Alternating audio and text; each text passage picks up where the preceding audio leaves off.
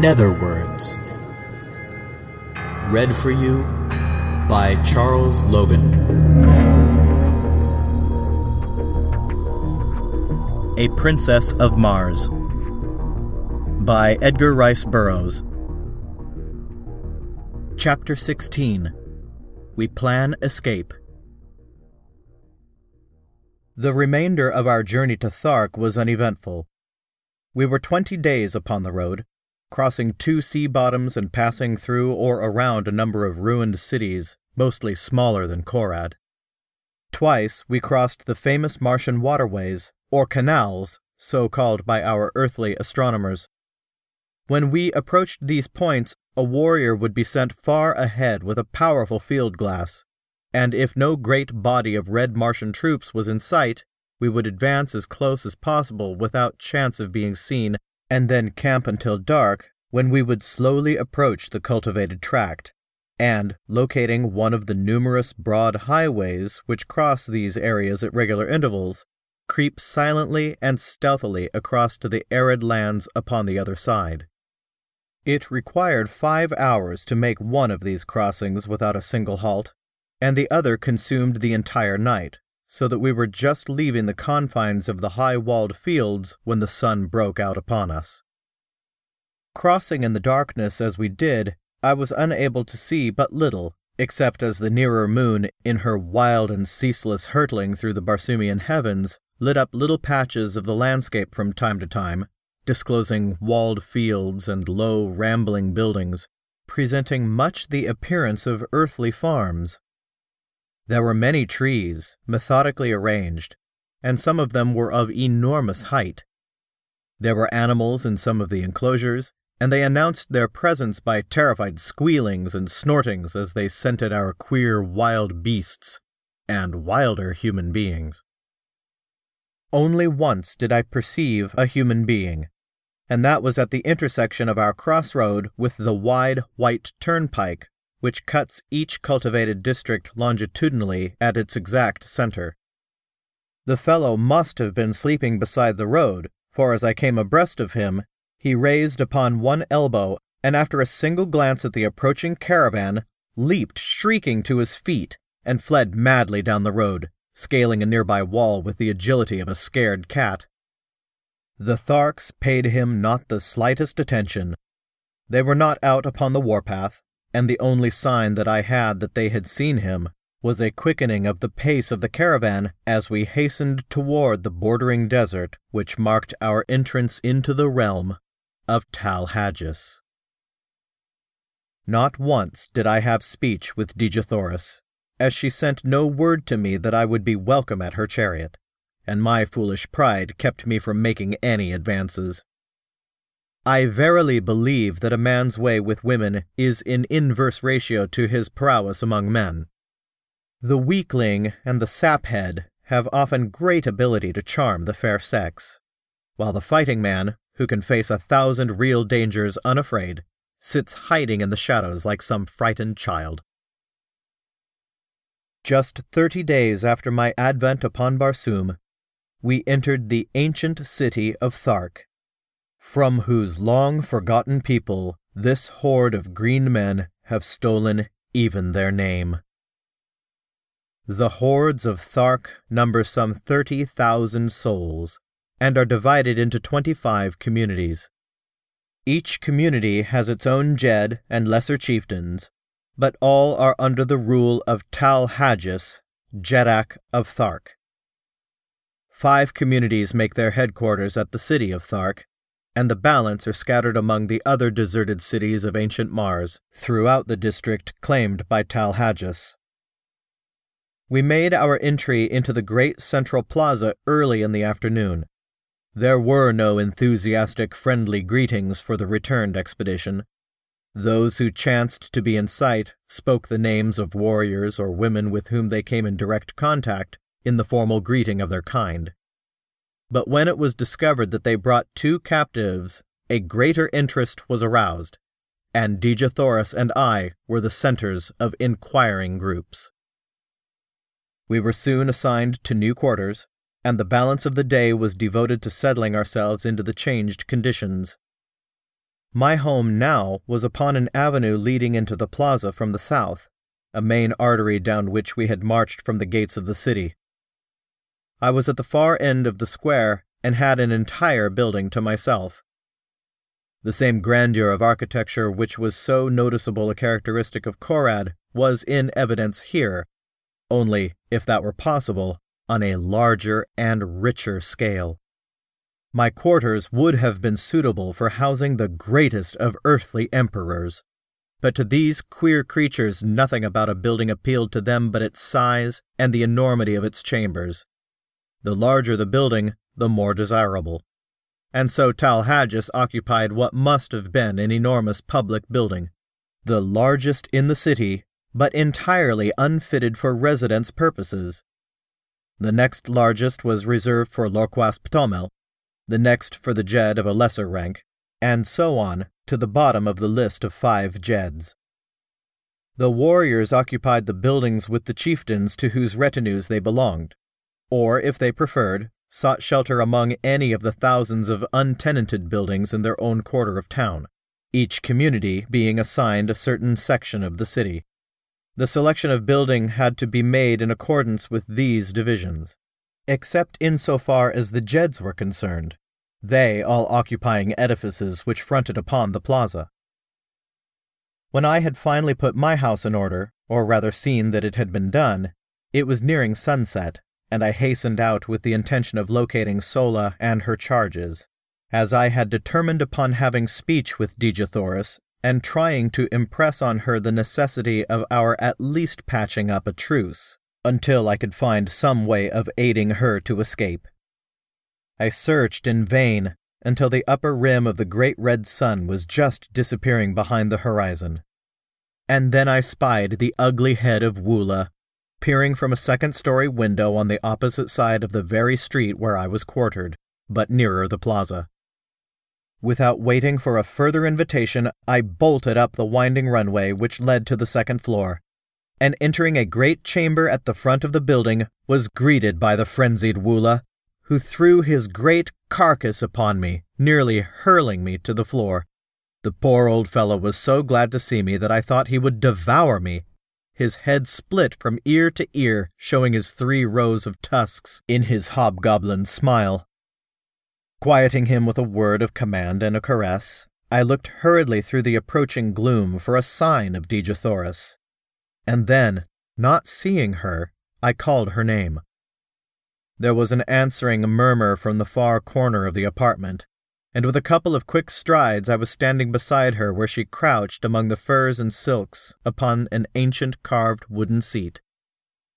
As I waited, she rose to her full height, and looking me straight in the eye, said, What would Dotar Sojat, Thark, of Dejah Thoris his captive? Dejah Thoris, I do not know how I have angered you. It was furthest from my desire to hurt or offend you, whom I had hoped to protect and comfort. Have none of me if it is your will, but that you must aid me in effecting your escape if such a thing is possible, is not my request, but my command. When you are safe once more at your father's court, you may do with me as you please. But from now on until that day, I am your master, and you must obey and aid me. She looked at me long and earnestly, and I thought that she was softening toward me. I understand your words, Dotar Sojat, she replied, but you I do not understand. You are a queer mixture of child and man, of brute and noble. I only wish I might read your heart. Look down at your feet, Dejah Thoris. It lies there now, where it has lain since that other night at Korad, and where it will ever lie beating alone for you, until death steals it forever. She took a little step toward me, her beautiful hands outstretched in a strange, groping gesture. What do you mean, John Carter? she whispered. What are you saying to me? I am saying what I had promised myself that I would not say to you, at least until you were no longer a captive among the green men. What from your attitude toward me for the past twenty days I had thought never to say to you. I am saying, Dejah Thoris, that I am yours, body and soul, to serve you, to fight for you, and to die for you.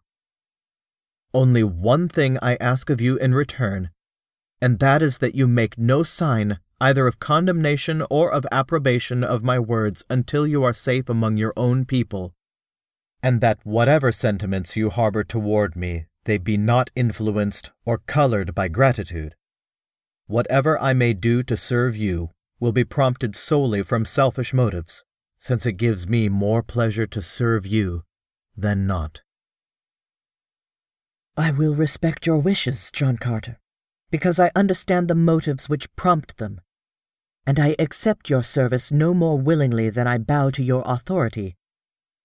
Your word shall be my law. I have twice wronged you in my thoughts, and again I ask your forgiveness.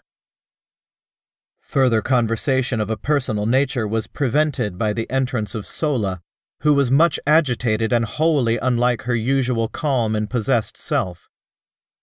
That horrible Sarkoja has been before Tal Hajus, she cried, and from what I heard upon the plaza there is little hope for either of you. What do they say? inquired Dejah Thoris. That you will be thrown to the wild calots in the great arena as soon as the hordes have assembled for the yearly games. Sola, I said, you are a Thark, but you hate and loathe the customs of your people as much as we do. Will you not accompany us in one supreme effort to escape? I am sure that Dejah Thoris can offer you a home and protection among her people, and your fate can be no worse among them than it must ever be here. Yes, cried Dejah Thoris. Come with us, Sola.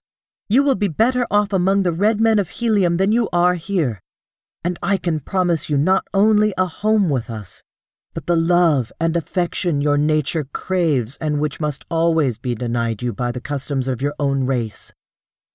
Come with us, Sola. We might go without you, but your fate would be terrible if they thought you had connived to aid us. I know that even that fear would not tempt you to intervene in our escape. But we want you with us. We want you to come to a land of sunshine and happiness, amongst a people who know the meaning of love, of sympathy, and of gratitude. Say that you will, Sola. Tell me that you will. The great waterway which leads to Helium is but fifty miles to the south murmured Sola, half to herself. A swift thoat might make it in three hours, and then to Helium it is five hundred miles, most of the way through thinly settled districts. They would know, and they would follow us. We might hide among the great trees for a time, but the chances are small indeed for escape. They would follow us to the very gates of Helium, and there would take toll of life at every step. You do not know them. Is there no other way we might reach Helium? I asked. Can you not draw me a rough map of the country we must traverse, Dejah Thoris? Yes, she replied, and taking a great diamond from her hair, she drew upon the marble floor the first map of Barsoomian territory I had ever seen. It was crisscrossed in every direction with long straight lines, sometimes running parallel, and sometimes converging towards some great circle. The lines, she said, were waterways, the circles, cities, and one far to the northwest of us she pointed out as Helium. There were other cities closer, but she said she feared to enter many of them, as they were not all friendly toward Helium. Finally, after studying the map carefully in the moonlight which now flooded the room, I pointed out a waterway far to the north of us, which also seemed to lead to Helium. Does not this pierce your grandfather's territory? I asked. Yes, she answered, but it is two hundred miles north of us. It is one of the waterways we crossed on the trip to Thark. They would never suspect that we would try for that distant waterway, I answered. And that is why I think that it is the best route for our escape.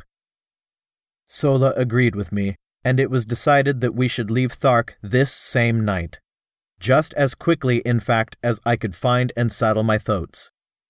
Sola was to ride one, and Dejah Thoris and I the other, each of us carrying sufficient food and drink to last us for two days, since the animals could not be urged too rapidly for so long a distance. I directed Sola to proceed with Dejah Thoris along one of the less frequented avenues to the southern boundary of the city, where I would overtake them with the thoats as quickly as possible. Then, leaving them to gather what food, silks, and furs we were to need, I slipped quietly to the rear of the first floor and entered the courtyard, where our animals were moving restlessly about, as was their habit, before settling down for the night. In the shadows of the buildings, and out beneath the radiance of the Martian moons, moved the great herd of thoats and zitidars, the latter grunting their low gutturals, and the former occasionally emitting the sharp squeal which denotes the almost habitual state of rage in which these creatures passed their existence.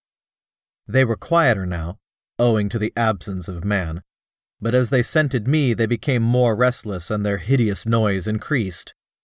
It was risky business, this entering a paddock of thoats alone and at night. First, because their increasing noisiness might warn the nearby warriors that something was amiss, and also because, for the slightest cause, or for no cause at all, some great bull thoat might take it upon himself to lead a charge upon me. Having no desire to awaken their nasty tempers upon such a night as this, where so much depended upon secrecy and dispatch, I hugged the shadows of the buildings, ready at an instant's warning to leap into the safety of a nearby door or window. Thus I moved silently to the great gates which opened upon the street at the back of the court, and as I neared the exit I called softly to my two animals. How I thanked the kind Providence which had given me the foresight to win the love and confidence of these wild, dumb brutes for presently from the far side of the court I saw two huge bulks forcing their way toward me through the surging mountains of flesh. They came quite close to me, rubbing their muzzles against my body and nosing for the bits of food it was always my practice to reward them with.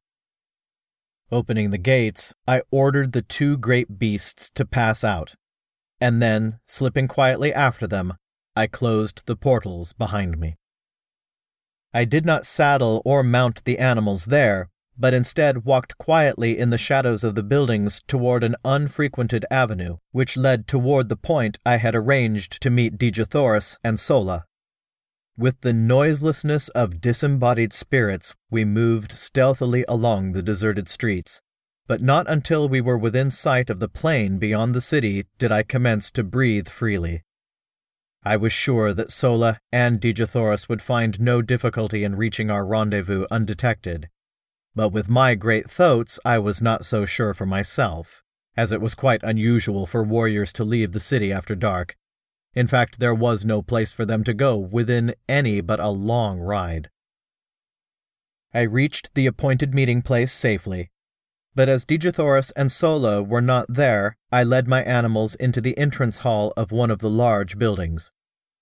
Presuming that one of the other women of the same household may have come in to speak to Sola, and so delayed their departure, I did not feel any undue apprehension until nearly an hour had passed, without a sign of them. And by the time another half hour had crawled away, I was becoming filled with grave anxiety. Then there broke upon the stillness of the night the sound of an approaching party, which, from the noise, I knew could be no fugitives creeping stealthily toward liberty. Soon the party was near me, and from the black shadows of my entryway I perceived a score of mounted warriors, who, in passing, dropped a dozen words that fetched my heart clean into the top of my head. You would likely have arranged to meet them just without the city. And so. I heard no more. They had passed on. But it was enough. Our plan had been discovered, and the chances for escape from now on to the fearful end would be small indeed. My one hope now was to return undetected to the quarters of Dejah Thoris and learn what fate had overtaken her. But how to do it with these great monstrous thoats upon my hands, now that the city probably was aroused by the knowledge of my escape, was a problem of no mean proportions. Suddenly, an idea occurred to me, and acting on my knowledge of the construction of the buildings of these ancient Martian cities, with a hollow court within the center of each square, I groped my way blindly through the dark chambers, calling the great thoats after me. They had difficulty in negotiating some of the doorways, but as the buildings fronting the city's principal exposures were all designed upon a magnificent scale, they were able to wriggle through without sticking fast, and thus we finally made the inner court, where I found, as I had expected, the usual carpet of moss like vegetation which would provide their food and drink until I could return them to their own enclosure. That they would be as quiet and contented here as elsewhere, I was confident, nor was there but the remotest possibility that they would be discovered, as the green men had no great desire to enter these outlying buildings, which were frequented by the only thing, I believe, which caused them the sensation of fear the great white apes of Barsoom. Removing the saddle trappings, I hid them just within the rear doorway of the building through which we had entered the court, and, turning the beasts loose, quickly made my way across the court to the rear of the buildings upon the further side, and thence to the avenue beyond. Waiting in the doorway of the building until I was assured that no one was approaching, I hurried across to the opposite side and through the first doorway to the court beyond. Thus, crossing through court after court with only the slightest chance of detection which the necessary crossing of the avenues entailed, I made my way in safety to the courtyard in the rear of Dejah Thoris's quarters. Here, of course, I found the beasts of the warriors who quartered in the adjacent buildings, and the warriors themselves I might expect to meet within if I entered. But, fortunately for me, I had another and safer method of reaching the upper story where Dejah Thoris should be found and, after first determining as nearly as possible which of the buildings she occupied, for I had never observed them before from the court side, I took advantage of my relatively great strength and agility and sprang upward until I grasped the sill of a second story window, which I thought to be in the rear of her apartment. Drawing myself inside the room, I moved stealthily toward the front of the building, and not until I had quite reached the doorway of her room was I made aware by voices that it was occupied. I did not rush headlong in, but listened without to assure myself that it was Dejah Thoris and that it was safe to venture within. It was well indeed that I took this precaution, for the conversation I heard was in the low gutturals of men, and the words which finally came to me proved a most timely warning. The speaker was a chieftain, and he was giving orders to four of his warriors. And when he returns to this chamber, he was saying, as he surely will when he finds she does not meet him at the city's edge, you four are to spring upon him and disarm him. It will require the combined strength of all of you to do it if the reports they bring back from Korad are correct. When you have him fast bound, bear him to the vaults beneath the Jeddak's quarters, and chain him securely where he may be found when Tal Hajus wishes him. Allow him to speak with none, nor permit any other to enter this apartment before he comes. There will be no danger of the girl returning, for by this time she is safe in the arms of Tal Hajus and may all her ancestors have pity upon her, for Tal Hajus will have none. The great Sarkoja has done a noble night's work. I go, and if you fail to capture him when he comes, I commend your carcasses to the cold bosom of Iss.